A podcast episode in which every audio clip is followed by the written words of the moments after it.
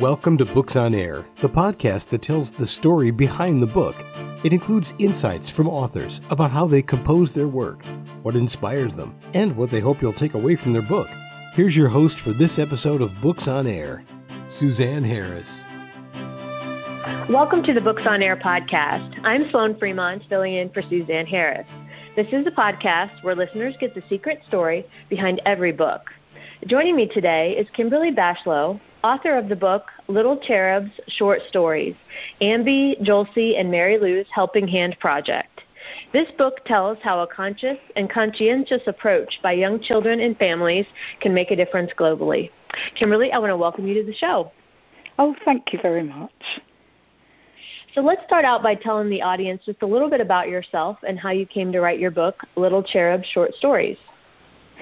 I was writing a couple of other projects and decided that they were rather long-winded and decided that I wanted to do a, to reach a younger audience uh, with a socially conscious book.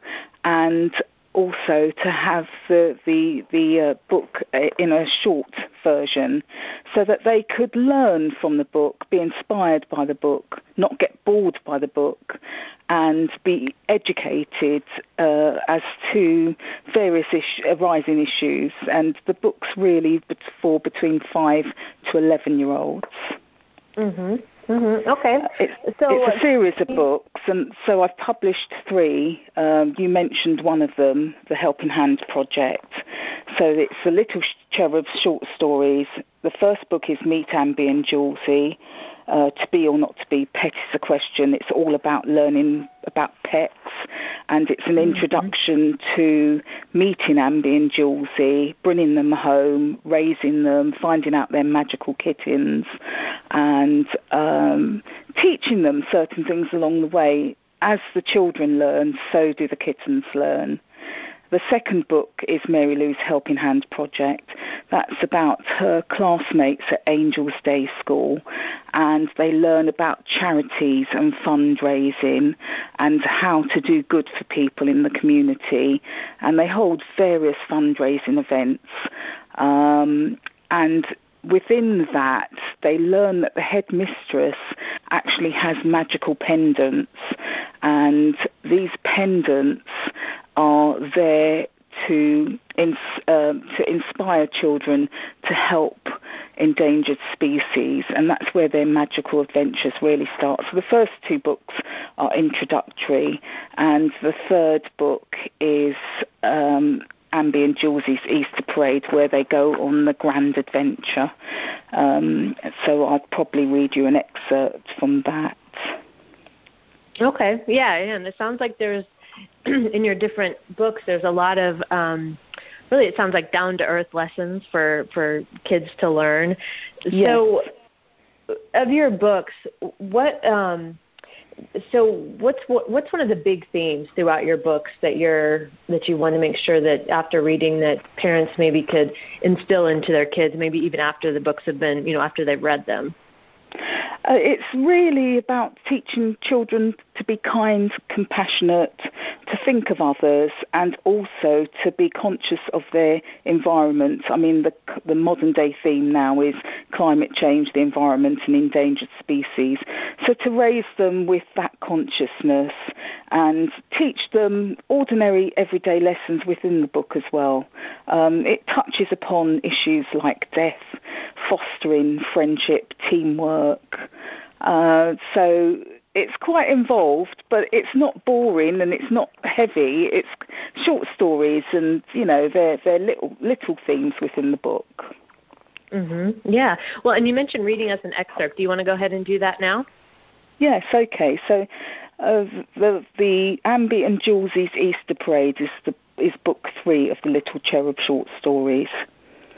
Fundraising continues at the Easter Parade for the Donkey Sanctuary Michael, Beth, and Mary Lou Naylor find themselves transported to Peru along with Glennie, their headmistress, Ambi and Julcie, the pendants, the di- diamond, and tiger tooth. They help Alvarez, uh, who appears to them and guides them to the temple of Inti.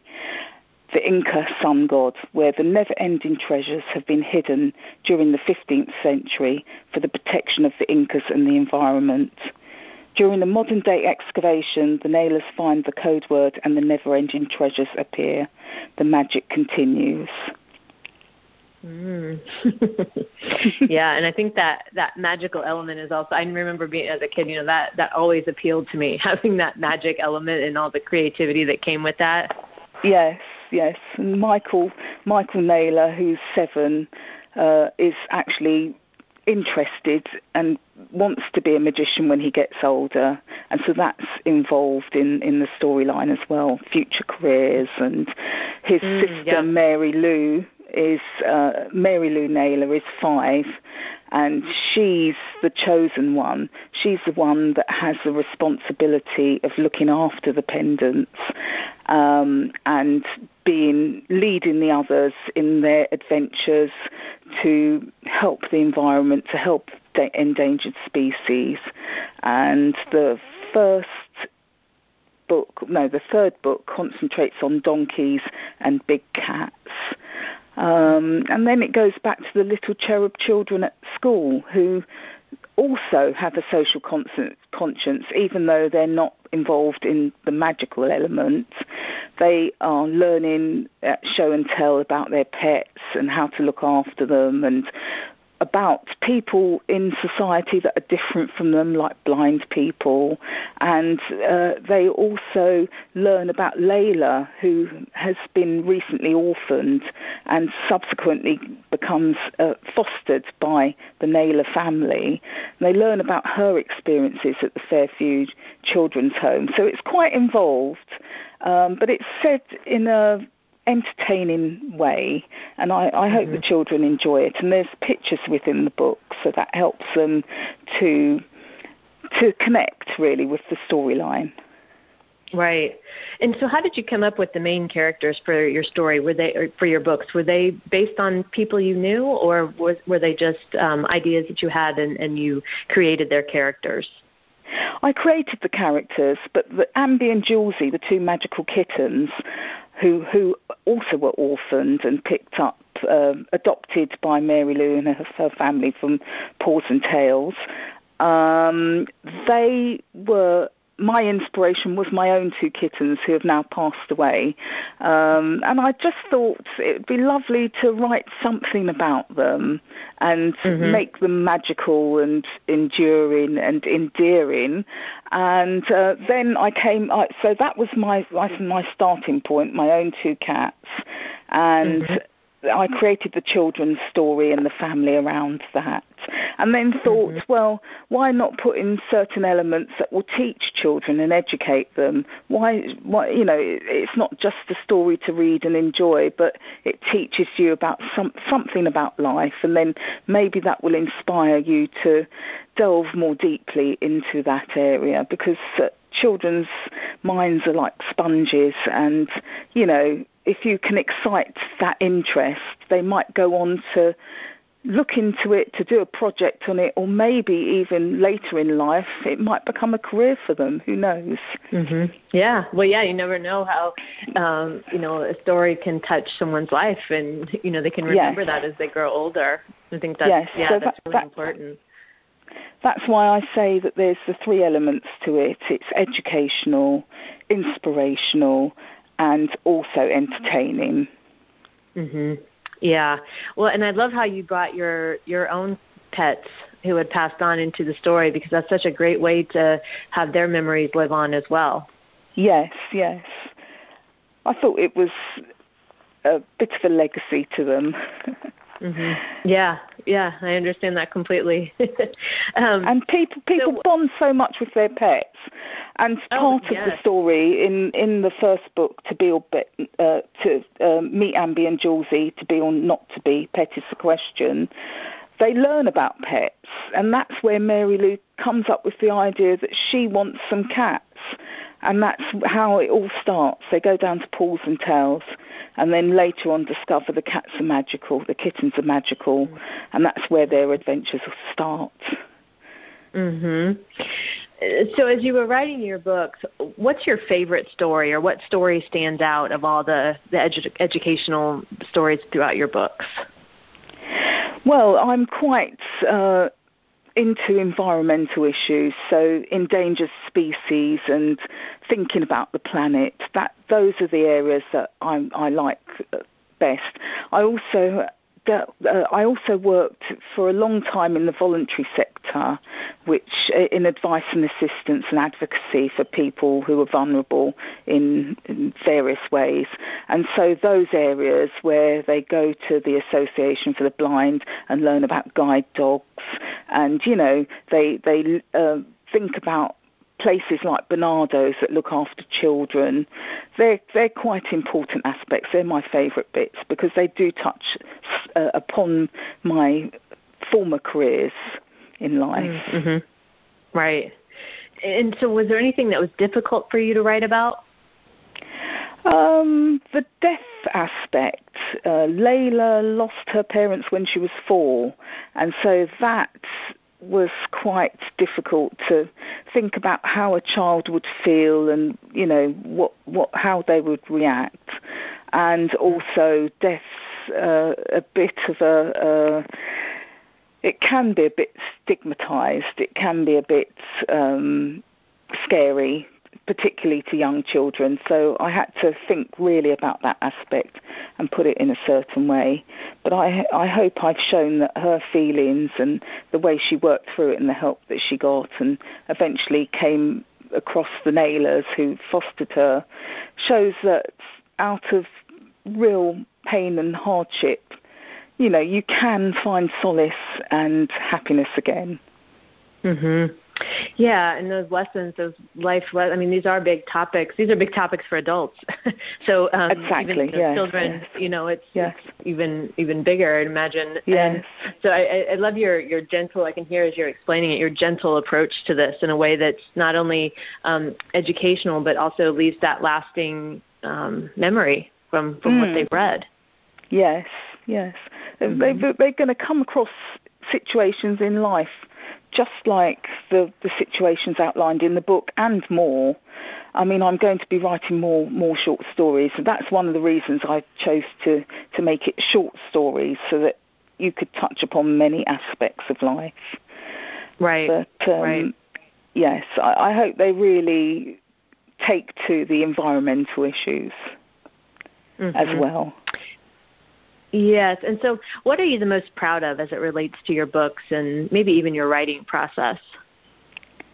the fact that I actually put pen to paper and wrote them, to be quite honest, because I, I always wanted to write, but, you know, various things got in the way. I always thought to myself, after reading great books when, you know, at school and what have you, that I wanted to write. And in, in some ways I did, because I did train legally, and so a lot of writing went on there, and a lot of projects and, and what have you. But I thought I wanted to write fiction, and I didn't quite know where to go with it. And in some ways, it was born out of my own grief when, when I lost my parents. And for some mm. reason, I just started putting pen to paper. And it just, all the ideas came flowingly. And I'm, I'm quite proud that I've presented these books to young children for educational and entertainment purposes. So, yes, it was, uh, it was a long road, but I eventually got there. Yeah. Well, and so do you have any advice for anybody listening who's interested in writing or starting out writing and maybe um, is a little hesitant or doesn't really know where to get started? Well, the thing that inspired me was I, I was I was in various choirs, and one day we were invited along to um, a creative workshop, and I attended. And the lady there said, "You might be a little apprehensive and frightened, but just write anything about yourself. Uh, and I'll give you five minutes.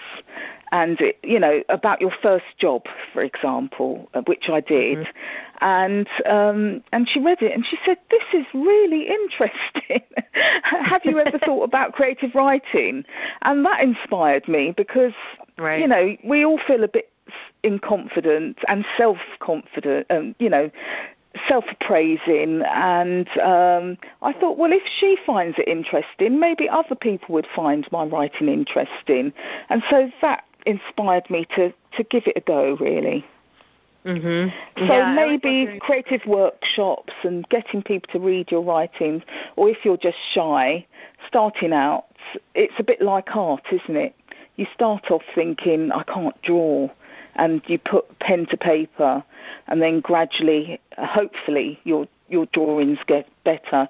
And then someone might say, You've got a real talent, and that might inspire you to maybe go on courses or just move ahead with, with your drawings and paintings. And it's the same with creative writing, I would say, that, you know, just start out slowly and maybe join some courses and, and get some feedback. And if, if it's no good, then it's no good. And if it is, well, people will give you that positive feedback. Mhm. Yeah, and I love asking um, authors that question because it's pretty much everybody feels the same. Everybody yes. I talk to, everybody feels like they were apprehensive at first. They were unsure that they could do it. Um, yeah. Somewhere along the way, they got a someone encouraged them in different ways and then yes. they ended up doing it and surprised themselves and i think that's yes. important to remind especially the listeners because um everybody it, it can feel very alone when you're you know when you're starting out with something and so yes. um you know, ask that question because it's everybody pretty much feels the same. Yes. but it, well, it is a solitary. Yes, it's a very solitary um, activity. Uh, yeah. So, but the thing is, once you get into it, if you've got an inquiring mind and a creative mind, you you just find that you haven't got enough hours in the day. You because yeah, writing does start. take up a lot of hours, uh, and the process of publishing and, and getting the, the books together. Um, so I'm quite proud that I actually managed to publish these these three books, and I've, I'm I'm going on to another fourth book in the Little Cherub short stories. But these books can be ordered by Xlibris. Um, X L I B R I S. So orders at xlibrispublishing.co.uk, or you can go on Amazon. Uh, you can order them or go on Kindle at, on Amazon. And for the American listeners, uh, Barnes and Noble as well. Um, okay. You can order them and from I'll, them. So. Okay, and I'll put the links in the show notes there so the listeners can find that. And Kimberly, I want to yes. thank you for joining us this week and being our guest. Yes. Oh, thank you very much for being interested in my book and talking about it with me. And uh, well, I hope you can read some of them and actually see if you you like them yourself. Yes, yes, and, and like I said, as I, I loved hearing you explain it, and your um, these topics, uh, as I said, also are you know they're big topics that I think everyone can benefit. So, um, yes. Kimberly, again, thank you for joining us. It's been such a pleasure talking to you. And a pleasure to, for me too. Thank you, Sloan. My guest today has been Kimberly Bachalo, author of the book Little Cherub Short Stories, Ambi, Jolsey, and Mary Lou's Helping Hand Project. And as I mentioned, you can find her books on Amazon, and I'll link to that in the show notes. You've been listening to the Books on Air podcast, brought to you on webtalkradio.net. You can also hear the podcast on Spotify, iHeartRadio, Stitcher, and Apple Podcasts. I'm Sloan Fremont, and I hope you'll join us for the next Books on Air podcast. Remember, you never know who's going to be here, and you never know what we're going to talk about. Thank you so much for listening.